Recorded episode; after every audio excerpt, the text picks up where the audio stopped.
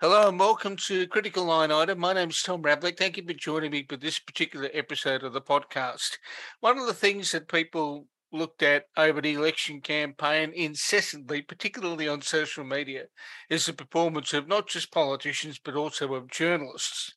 Now, it, it, not a lot of folks have got a the longitudinal history or a long perspective or corporate memory even about the way in which the media works. But my guest today has. He's been around a very long time in, in journalism, particularly political coverage. And it'll be interesting to hear his insights on on how journalism has developed and how political coverage has developed and, and how the two of them kind of interact together. Uh, my guest today is Paul Bongiorno, long-term correspondent for the 10 Network, and he also writes columns for the Saturday paper, which you need to read on a regular basis. Paul, thank you for joining me. It's a pleasure, Tom. Hi. Now, it, before we launch into looking at uh, aspects of the media landscape as well as uh, some of your thoughts on where politics has got to. There'll be those who know your name from different things, but they won't necessarily know where you started. Yeah. How would you summarize your career on the back of an envelope for somebody who'd never met you before? Okay. Well, I've been a journalist for 48 years. I started, um, you know, full time journalism back in 1974 on a show called Network 7 Today. And over the next uh, 48 years, I, I worked at uh, Seven for about uh, just under a year. And the show I was working on um, was closed down. And uh, a guy called David Hill, who famously went on to help Kerry Packer launch his version of cricket, etc., was in the newsroom at Seven Melbourne, and he'd done a stint at Wollongong, Win Four, and when our show closed down, he uh, he said, "Look, I'll give my mate, uh, the editor at uh, Wollongong, a call to see if he's got a position for you." And they did. They just had a journalist leave, and uh, they had an opening. And David Hill said to me, which was very good advice back then, he said, Look, you, it'll be great for you to go up to Wollongong because it'll be a real apprenticeship in television journalism for you. Because I'd come to television journalism in 74, having left the, left the Catholic priesthood uh, as a very uh, young and wet behind the ears uh, Catholic priest, but I had done media work. Um, uh, you know, for the Catholic Church on radio and television, and um, and I used some of those contacts to get my first job in in television uh, news in Melbourne. So up to Wollongong I went, and for four years uh, worked in that newsroom. It was a real eye opener for me because in those days, the Federated Ironworkers Association had something like 50,000 members working at the steelworks. I'd, I'd had my first up personal experience of, you know, of unionism and radical unionism at that time, uh, both in the steelworks and on the wharves at Port Kembla. Uh, and I learned the trade. I learned, uh, I learned how to chase ambulances. I learned how to write scripts. I learned how to put bulletins to air. Uh, and after those four years there, I got a job through contacts uh, in the industry by then at Channel 10 or TVQ Zero or TVQO up in Brisbane, the affiliate of the O10 network in those times. And I went up to Brisbane and I was in Brisbane for 10 years and and um, they were the last 10 years of Joh Bjelke-Petersen, the um, Premier of Queensland, the Premier of probably one of the most corrupt state governments Australia's managed to produce. And while I was up there, I won four Walkley Awards for investigative journalism uh, because our, my news editor, Des McWilliam at uh, TVQ, uh, thought that this would be a way, you know, to, to to to build ratings. So we did quite serious and very expensive investigative journalism. I can remember the chief executive of of um, Channel O at the time saying to me, "Bongiorno, I've just spent two, over a hundred thousand dollars on legal fees." Uh, for this story we've just put to air and have been sued for over a million dollars for, and we didn't move the ratings one point. so anyway, um, so in at the end of 1987, the um, 10 network had a vacancy. Uh, in fact, it had a very big vacancy at the um, at its Parliament House bureau in Canberra. I'd spent the last seven years being the state political editor for Eyewitness News up there, and they asked me would I go down and take over this role in in Canberra? And uh, I said, yes, I would. And down I went. There were a few crossed wires, and um, unbeknown to the news director in Sydney, um, Frank Lowy, who owned the network at the time, had managed with a few bucketfuls of money to get Kerry O'Brien to come and do the role. So I arrived in Canberra to find out that I was no longer the political editor, but was working with and under Kerry O'Brien, which I must say I welcomed because it gave me a chance to put my feet under the desk, as it were and that was the beginning in 19 um, late 87 but the beginning of 88 of my long and continuing period in the parliamentary press gallery. I retired full-time from 10 five years ago. I still have a relationship with the network uh, but since then i have become as I joke when I talk to the odd um, the Liberal um, MP, I say I'm one of your constituents now. I'm a small business person, Paul Bongiorno Incorporated, and uh, I have a regular column every week for the Saturday paper and a regular podcast with them uh, with Schwartz Media called 7am. And I also have a weekly column with an online news site called The New Daily, which when um, Bruce Guthrie uh, approached me four years ago to, to, write a column for it, I hadn't heard of it. Uh, it's funded by the big union super funds, and it's a very serious online 24 7 news operation. It has 1.7 million subscribers uh, and, and is um, doing great work. Uh, so that sort of all of that keeps me um, pretty busy.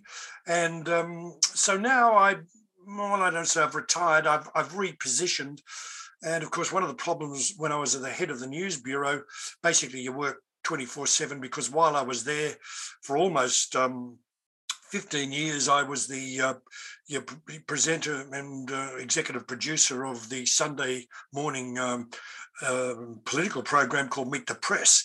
So between doing that and my daily news job, I was basically working seven days a week, whereas now I only work three days a week, but keep my eye on everything for the for the other four. Now let me let's go back to the where this conversation began because you got you you mentioned the your movement from the the priesthood into journalism. Yeah. Um, and it's an interesting transition. Hmm. The reason I uh, the reason it's interesting to me is you know, how does that how had did has that background in um, uh, contributed to the way in which you view the uh, the world you report yeah well look i have to say to you that you know without you know being too um, theological theologically airy fairy about it. But I uh, I studied uh, for the Catholic priesthood in uh, under the Jesuits in Melbourne for four years, and then I went and finished my studies in Rome uh, in 1966, and that was the immediate year after the Second Vatican Council, when uh, the Roman Catholic Church had a good hard look at itself and opened, as it were, the windows uh, to, to, to the contemporary um, winds, if you like. Uh, and the professors that taught me at the Pontifical University I was at, the Urban University, um, several of them were periti or experts to the council.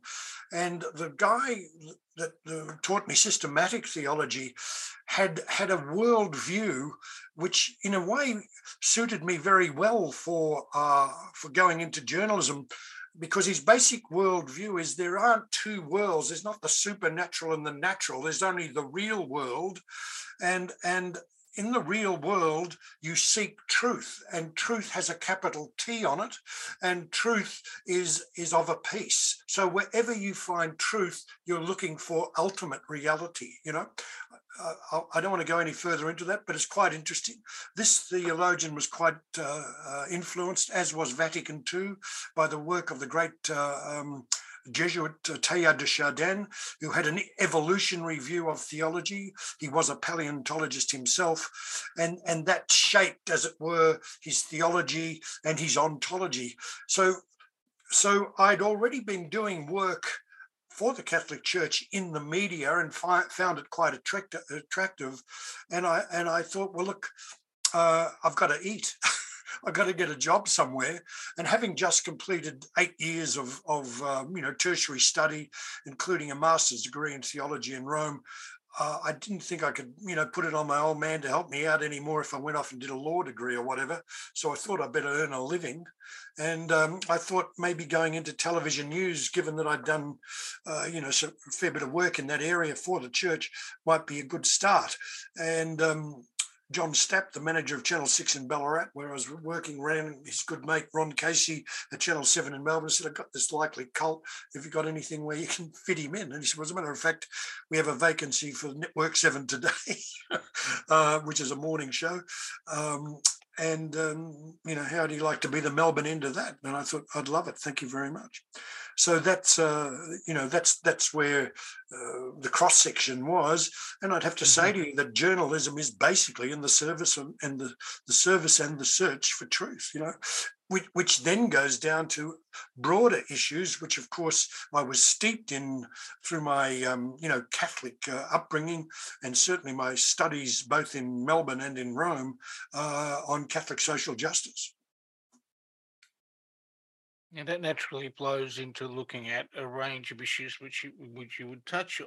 Yes. Now, truth with a capital T, Paul. Yeah. Um, is an interesting concept Hmm. in the world that we exist in now.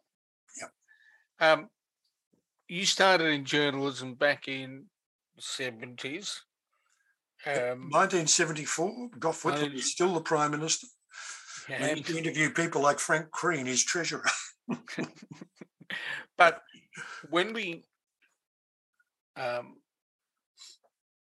and it, it, this is probably a good way to segue into the media question. Yep. To what extent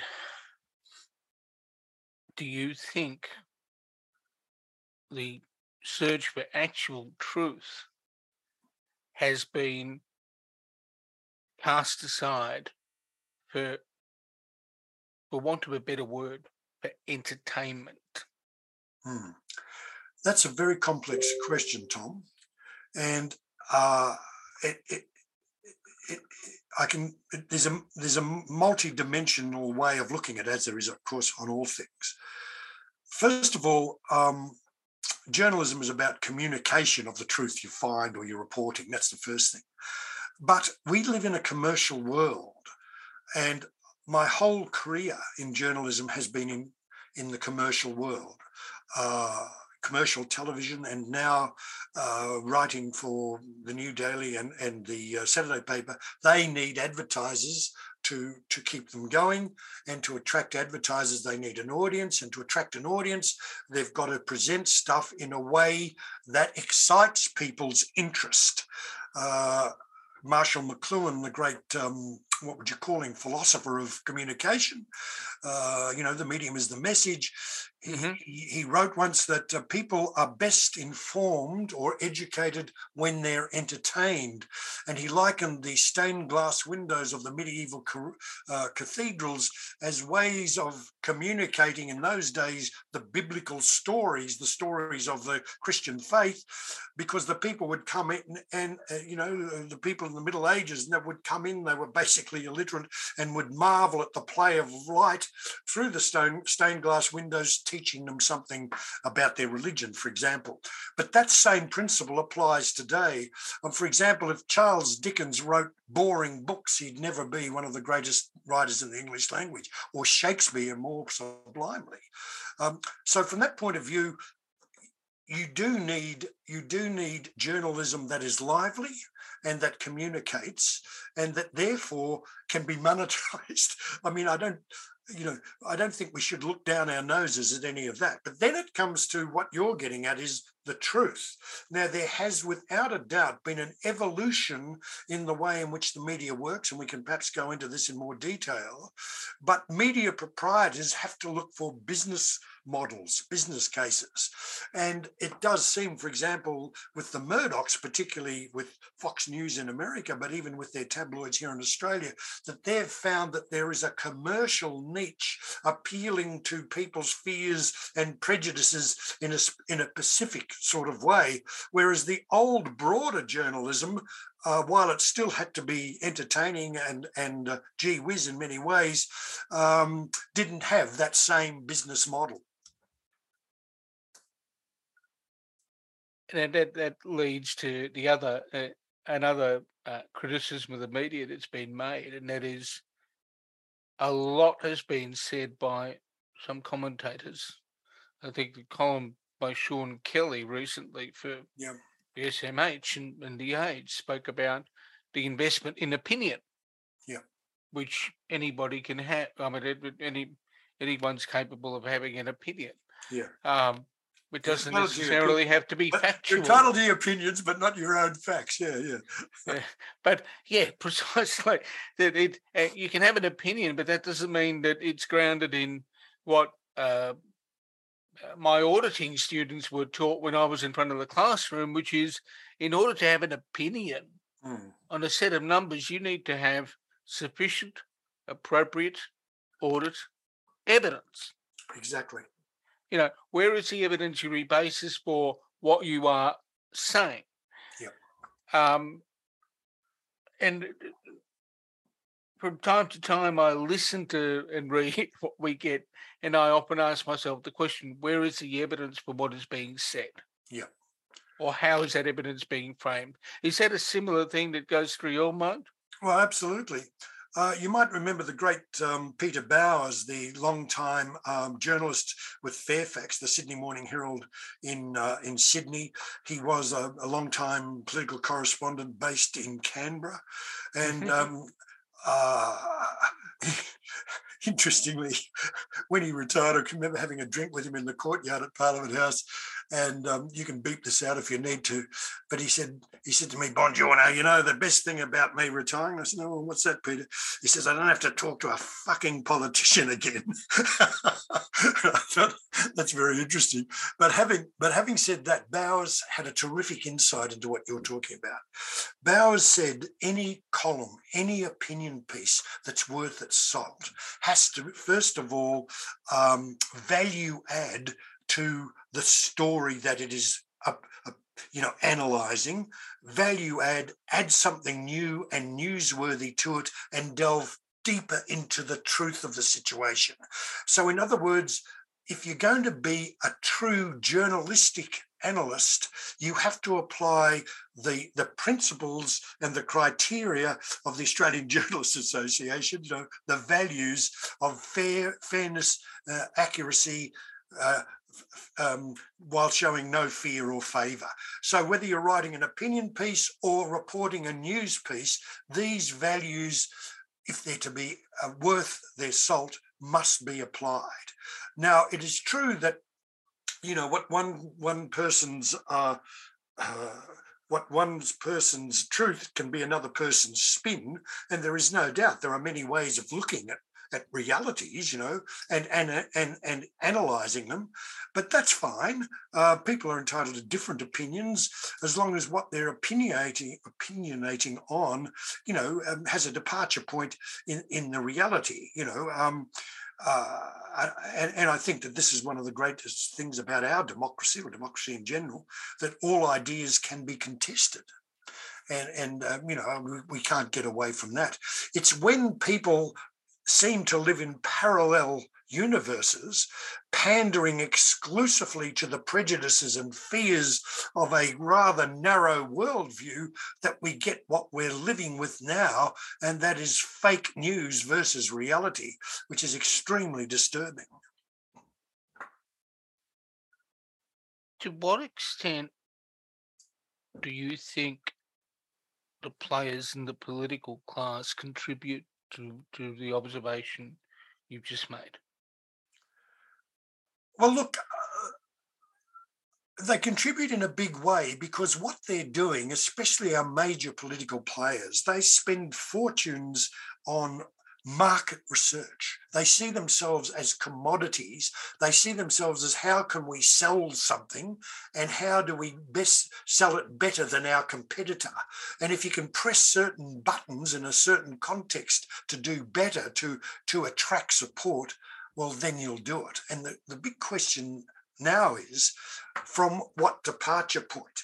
And I still do think that the departure point in politics generally, but let's just talk about Australian politics, is still conservative versus liberal. And when I say the word liberal, I use it in the true meaning of the word, you know. Okay.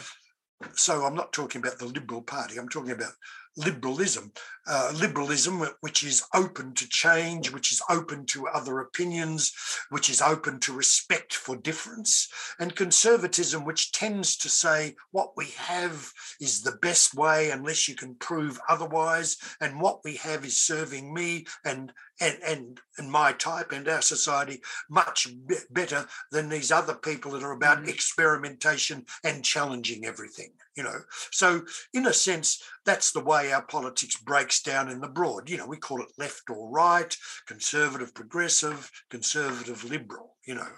Now people tend to be conservatives by uh, druther you know by by their uh, bent if you like and other people tend to be liberals by their bent you know. Um, the thing that most disturbs me is that that if you whether you're a liberal or a conservative if you close yourself off to being challenged to new facts to new realities then then we've got real trouble you know. But then the next point is that if you're only in there for power's sake to serve your own interests and therefore to manipulate um, new facts, new fears, and all the rest of it for your own purposes and not to serve truth and not to serve a better way, not to serve a more just society, then we are diminished as a society, you know. And uh, like it's fascinating, for example, the huge development I've seen in my 40 years of journalism. When I first started in journalism, there was no such thing as domestic violence you know it existed but it wasn't a crime it was just a domestic oh, that's just a, there was no such crime as rape in marriage right now, over those 40 years, the, uh, uh, the sensibilities of our society have changed enormously. And then again, in terms of sexuality. Um, when I started in journalism, in every state of Australia, male homosexuality was uh, illegal if you practiced it, you know, you could be you could be homosexual as long as you didn't practice it. Because if you practiced it, you were then illegal. You're committing a crime. Interestingly, female homosexuality wasn't because the lawmakers didn't believe women could possibly be uh, what we would call lesbians or homosexual.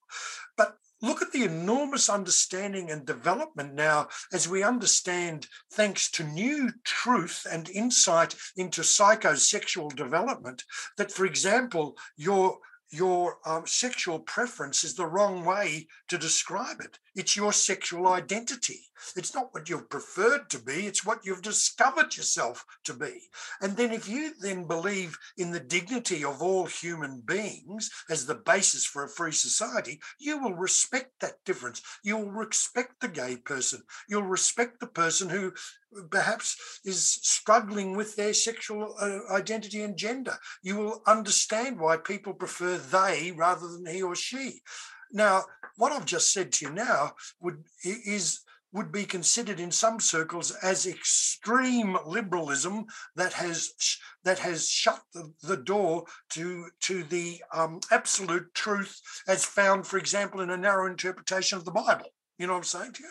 Yep. Uh, you know, uh, but but but the fact is, what I've just said to you, I would submit based on, for example, the uh, success of the same-sex marriage uh, plebiscite, is basically the zeitgeist of contemporary Australia. Which is it, interestingly, you should say that because we're entering into a broader discourse now, looking at the constitutional recognition mm. for First Nations peoples, yeah. Aboriginal and Torres Strait Islanders. And that debate in its own right is starting to uh, simmer. Yes. It hasn't got to boil yet. No. but it's beginning with it's beginning to simmer, and we can start to see some of the um, some of the divisions that are going to uh, ampli- get amplified. Yes. As we get closer to the referendum, how are you observing those initial movements? As a as someone who's seen referenda succeed yep. and fail before. Right. Well, first of all, we can't get away from the broader political context. The referendum is being proposed by a Labor Prime Minister, and the Liberal opposition, his you know political competitor, has adopted a wait and see attitude along the lines I am convinced, as an innocent bystander, looking for is it in our interests to go with this or is it in our interest to go against it? Now, if you can believe all the opinion polls at this point of time, it would clearly be in Peter Dutton, the leader of the opposition's interest, to go with it. A poll the mm-hmm. Australian Australia Institute put out last week showed that 65% of all Australians support yes for uh, the voice, and 56% of Liberal voters say they were asked, Would you vote yes? And they said, I would vote yes. So that seems to be the starting point. But as you say, before, before the naysayers get really busy. Now, um, uh, so the disturbing thing about all of that is, as we saw in the 1999 Republic referendum, people can drag all sorts of dead cats across the table. People can confuse, people can play on fears, people can play on prejudices with a wink and a nudge. And, uh, you know, I agree with you. We're beginning to see some of that. For example, it's already being descri- described as racially divisive. And we've even got some Aboriginal people on the right claiming that, you know, whereas basically we're not talking race we're talking there were a people here in australia long before our our ancestors arrived on the first fleet who who had if you like prior possession and ownership and were dispossessed in a cruel and bloody way. And what we are doing is we want to recognize this foundational injustice and address it as best we might. Now, whether these people were black, white, brindle, or yellow, they were people and they were here, and their and their descendants are still here as well. So, so what we're asking for here is, as it were, uh, um, value adding to our nation, really, as a nation of, of, of justice and equality. And, and, and, we're asking people to come along uh, in, in, in that enterprise. Now, we're also saying, yes, these people have a special place given their historic uh, ancestry, uh, and and they are still, mm, you know, given the fact uh, of what's going on in Aboriginal communities, particularly in Western Australia, Northern Territory, and rem- remote parts of uh, Queensland, but even even down in uh, parts of New South Wales, um, there are real issues here that need to be addressed, and they're saying we want to have an input into the way in which our governments address it. And I can't see how that in any way threatens me as a, as an Australian of European heritage. The interesting thing is then how do we how do we report the differences of opinion within the First Nations communities? Now, you, it might be a bizarre question for you and I to discuss, given our European background. Yeah. Um, uh, but how do you report that without um, without doing it in a fundamentalist way? Because there are, in terms of adopting a view one way or another in, in, in, in reportage or in slanting the story, because there seems to be a genuine belief, for example, on the part of someone like Warren Mundine, Yes. That having a voice is another possibility, is another uh, avenue for conversation, but it doesn't mean that the things that uh, he believes should be done in the indigenous communities to be able to, for them to to prosper will necessarily work. Now, will necessarily, you know, happen as a result of that conversation they're happening now. So why go down that road? Hmm. Whereas you've got other people like Megan Davis and Marcia Langton and mm. and a range of others um, who said, well, this is this is a necessary way forward so we are heard on matters that impact directly on us, uh, that may impact on us as a general rule because of legislation passing, and mm. anything else that uh, may arise that, that you know merits a conversation. Hmm. And how do we report that, Paul? It, it, without well, well, well, I think we report it in, in, in various ways. I mean, um,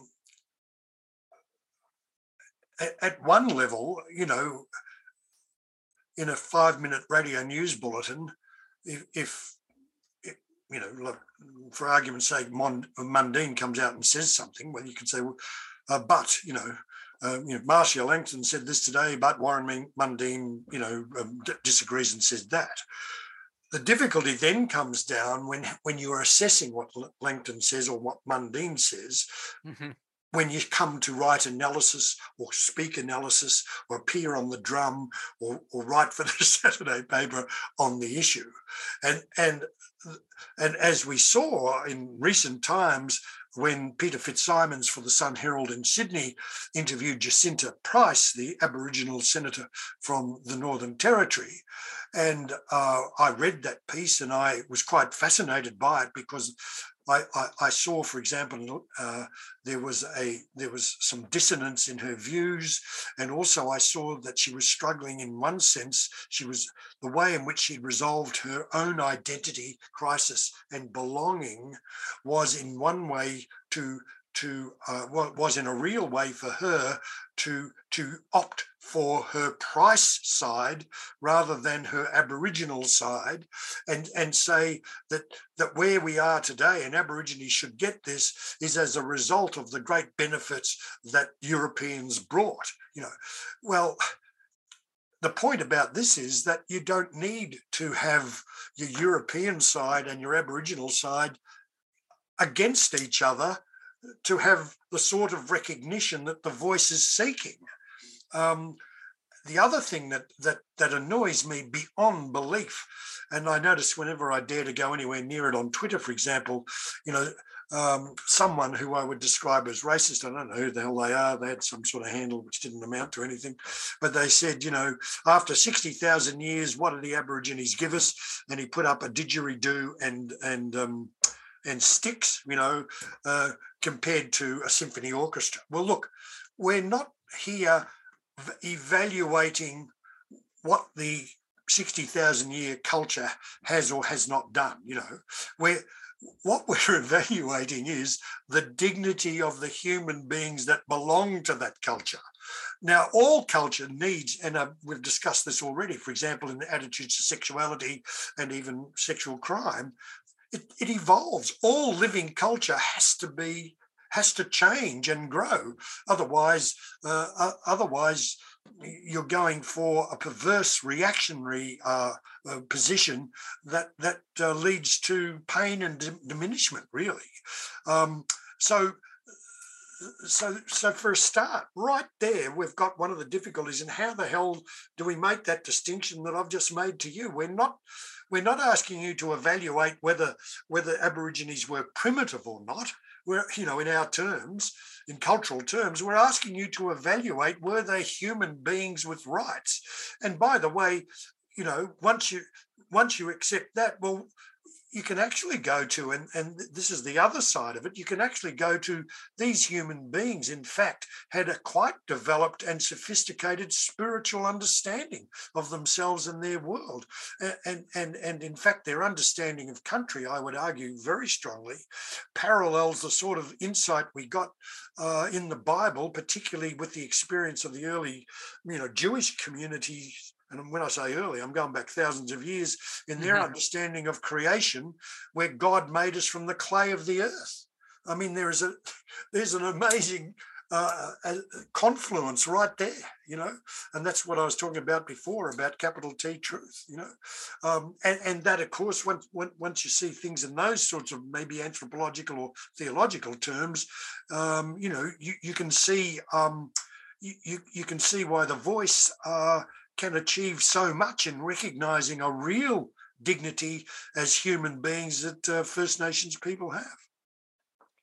We've acknowledged that there's a, a way in which things um, are narrated or stories are told. Yeah. Sometimes it's done to you know, get more eyeballs and get hmm. ads and get people upset. Does that make it tougher,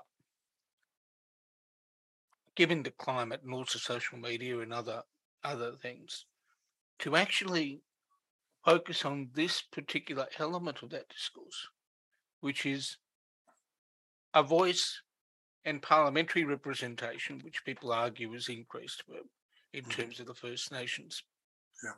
peoples, that the voice and the parliamentary representation can actually coexist.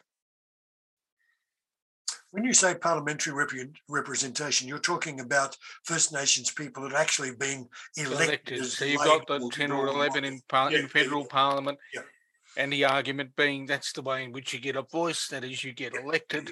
Um, there's a perverse... well, well, well, there's two points to be made there. First of all, those who are elected to represent the broader community as Labor or Liberal or Green uh, are elected to represent that broad community. You know, uh, they can bring obviously their Aboriginality to it, and they can have interests in in um, uh, in the issues uh, uh, relating to First Nations people. And indeed, for example, the Prime Minister has made a First Nation person uh, a cabinet minister with Linda Burney, with charge of um, Indigenous Australians. The Greens have done the same with Lydia Thorpe.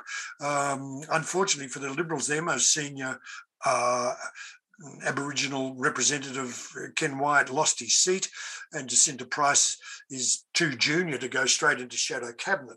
So, um, you know, they're at a bit of a disadvantage from that point of view. Um, but having said all of that, let's be absolutely crystal clear that the voice to Parliament is an institutionalized advisory vehicle. Mm-hmm. And it was pointed out by a um, constitutional lawyer in a discussion I saw the other day that in the Constitution of Australia, there's a thing called the Interstate Commission, which doesn't exist. There's provision for it, but it doesn't exist. It hasn't been acted on, if you like. So, what Albanese said up at Garma was we want you to accept the principle of the voice. And if you have a Labor government, the voice could look like this. But if you then have a Liberal government, they may amend that and do it in a different way. You know, so mm-hmm. people who I suspect are there for political purposes to sink the whole thing, mainly to embarrass Albanese, uh, we say, well, we want the we we want the details. Well, in one sense, the detail is: do you accept the principle that First Nations people have dignity that we should recognise? They were dispossessed by us. And secondly, do you accept the principle that, given that they are a recognisable reality today, especially in remoter parts of Australia, that they should have a say or, or uh, an advisory say in how they are dealt with? Uh, which, of course, um, uh, the Parliament of Australia and the Government of Australia can listen to and accept or reject, which, by the way, governments of Australia have been doing since Federation. And as we're finding out, in contemporary times, royal commissions set up to advise have been making all sorts of recommendations, uh, you know, which governments have ignored or only half fulfilled. So you can see the two stages here. How do we make that point? How do we say to people, you know, does is there a fairness genie in the bottle that we can let out that you will recognize you know or or or or, or are other distractions and and uh, fake arguments going to be put up for all sorts of demeaning reasons? Well we've covered a lot of ground and uh, you've been generous with your time. Uh, so there's probably just a couple more uh, questions that are, I guess, pertinent. Um, one of the things that I observe as you, as someone who's watched your program over the years, you know, Meet Yeah. the Press on, on the 10 network, Yep. and then other programs over time, is that uh, there seems to be less of a um, focus on in-depth, you know, interviews. A bit like I, I, I use the example of BBC Hard Talk, Yep. which is a half-hour program, and there's an intensity to that conversation Mm. every time. You know, it, By the way, just remind me, I've, I've heard hard talk. Is that TV as well as radio, or is it just radio? uh, it's TV, Right, yeah. Mm. it's TV I- on the BBC. Yeah, It, it, I've heard it on radio. I've never seen it, I don't think. you know, I, I've, I've, I've certainly seen it on the on on BBC World. It's a fascinating half hour. Yeah. How have you observed the sort of evolution of that kind of political interview interview program um, programs that we've seen? Yes, well, that's a very interesting question. It's interesting that the BBC has hard talk uh, because the the BBC is, despite what the Conservatives want to do in Britain, uh, has the great benefit of being funded extremely generously by broadcast licenses. Whereas the ABC in Australia, the Whitlam government back in 72, 73 got rid of broadcast licenses, and the ABC in Australia is funded grace in favour of the government of the day. Um, but having said that, that, you know, they do have a 24 news channel on television and a 24 hour radio channel, as well as, of course, doing news bulletins and current affairs on on on their various radio um, networks. Um, I would say to you, Tom, that even something like Hard Talk uh, has a restricted audience. I can be a bit uppity here and say to you a restricted elite audience. So the judgment might be made by broadcasters, either the ABC and commercial broadcasters here in Australia, that that that uh, appealing to that sort of elite audience, um, you know, it isn't going to do much for us in terms of monetizing or or purveying influence.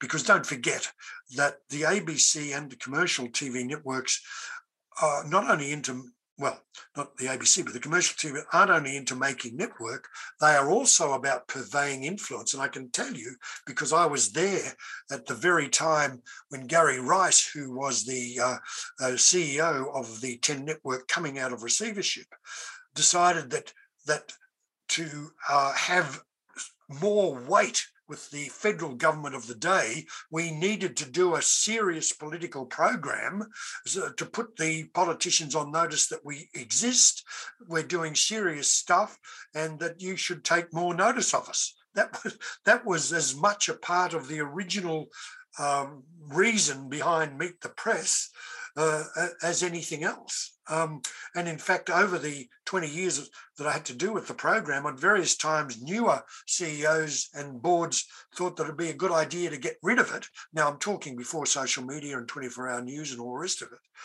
And uh, I was able to remind the board and to remind the CEO that to Meet the Press play its niche it's worthy, but it plays an extremely important role in showing the government and the federal politicians of the day that we're a serious um, vehicle and we should be taken seriously so that when we come to make submissions about um, you know legislation or regulation in regard to broadcasting and all the rest of it you mightn't want to be so quick to make us very very unhappy you know?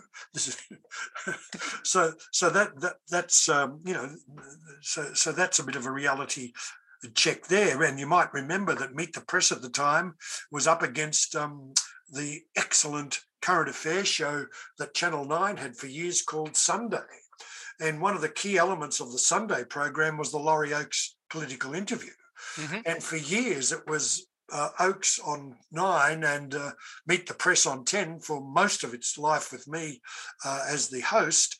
Um, you know, fighting every week to get, you know, the, the, the key interviews. And it was as a result of the sort of influence and the sort of um, uh, standing that Meet the Press and Sunday had that the ABC thought, shit, we better get on board. And then Barrie Cassidy, who, by the way, uh, was came back being a house husband in Washington to Heather Ewart, who was the ABC's um, uh, Washington correspondent. He came back. He got a job in the 10 Bureau um, with me. Uh, and he spent his last, he spent his two years at 10 being the host of Meet the Press. I took over from him as host. And then when he went, uh, when Heather went to Melbourne, he went down, um, um, left 10, went to Melbourne, and he sold the idea of um, of uh, insiders to the ABC, yeah. making the sort of arguments I've just made to you. The interesting thing with 10 now, I actually miss that mm. format. Um, in in the context of having journalists also ask questions of the politician, Paul. Yeah.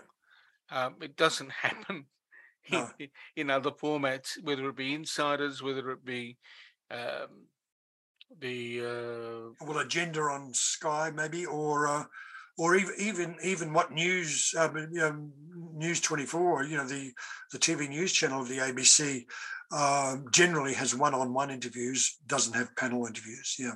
Yeah, it's it's something that you know, when you talk to, I've spoken to people about that, and they said, "Oh, but it cuts the flow of the interview." Well, no, but Bongiorno did it for years, and it didn't seem to. yeah, that's right. Uh, well, that comes down. I mean, we gained experience over the years, and what happens is that you sit down with the panel in the green room, and you basically plan out, and um, you know where you're going to go with the, with the interview, and and and you make the point that if someone's on a roll, you let them stay on that roll. You know, uh, and and we mainly achieved that. Occasionally, you'd be frustrated when someone else jumped in, but uh, but that added to the frisson. yeah what uh, just finally, um, Paul, the big one of the biggest uh, issues that I often get asked about. It, it's not. I mean, it's not world uh, shattering, but occasionally people ask me how what I read or what I do to stay up to date. Mm. And my advice to people is wherever possible, don't boycott an organization, be selective mm. with what you read and what you watch mm. because by boycotting something, for example, there are people who won't watch Sky in a fit, mm. even if they could listen to it for free on iHeartRadio, which you can, mm. because it's a Murdoch organization. Hmm. what's your advice as a final wrap up, uh, to wrap this conversation up, uh, to people who are looking to to better understand the world they're in from a political standpoint? Yeah, well, that that's a very interesting question, uh, and it is true that you know the more input you get, the more uh, the more you're able to evaluate, the better position you be in to evaluate. But I can tell you now that I've um, you know no longer have my media paid for by my employer. I mean, when I was the bureau chief at Ten, uh, we were spending three hundred dollars a month for me to get every newspaper in Australia. You know, well, people can't afford that, and now, for example, I do uh, subscribe to Foxtel, even uh, mainly to get access to, to Sky, uh, and, and, and by subscribing subscribing to Foxtel, I also get access to um, CNN and BBC World as well as Fox News in America. Well, of course, these days, and there was a report yesterday on this. Uh, you don't have to subscribe to Foxtel anymore to get all of, uh, access to all of those because they're all, you know, streaming, and the streaming services tend to be cheaper than than Foxtel. Yeah, they've got it on. They've got it all on Flash now. yeah, that Flash, eight, eight or ten dollars yeah. a month. Yeah, that's right. So it's cheaper and more accessible. But but look, generally, uh, like for example, in my own habits, I I, I pay for the um, uh, the Canberra Times, the Sydney Morning Herald, and and the Australian, and um, and I watch, for example, Sunday Agenda, which I think is excellent, and I watch afternoon news agenda on Sky, which I also think is excellent. Excellent. I honestly, at times, dip in and out of Sky After Dark, and I uh, they're not serious. Uh, they're coming from a very skewed agenda and they add nothing except bile. So I wouldn't go there if you want, you know, real information. Uh, and and of course I do um, watch um, and listen to the ABC. So um, and and because I'm a working journalist still, I'm on the uh, I'm on the mail out lists for the prime minister, the leader of the opposition, all the ministers and the shadow ministers.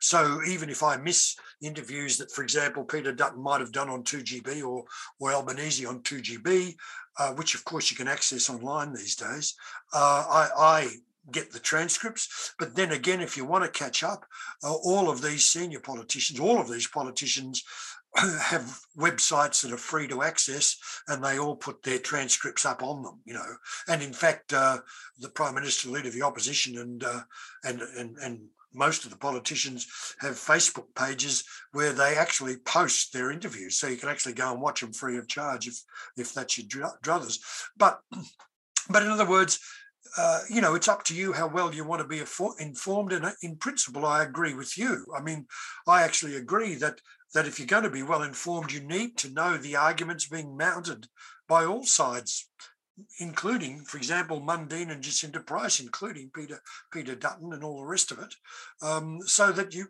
you know you, you know the lay of the land. You know, especially if you're going to vote on something like a federal election or a referendum. Yeah, well, that's right. By the way, I did notice that in the latest uh, analysis of the uh, federal election, something like 60% of people st- still said that they got all the, most of their information on federal politics from watching commercial television news. So, despite the fact that we now have social media and many other platforms, that was an interesting uh, finding. And of course, the other thing to say to you is all the commercial television networks, like the ABC, are these days multi platform anyway. Paul, uh, just said earlier, you've been generous with your time this afternoon. Thank you so much for, for sharing your experience and your your perspective on how you know, journalism and politics kind of mesh together, and and then hopefully uh, there'll be some there'll be folks who listen to it that that start to broaden their horizons as well. Thank you. Well, thank you, Tom. Uh, thanks for putting up with me for a whole hour. okay, sure. Thanks.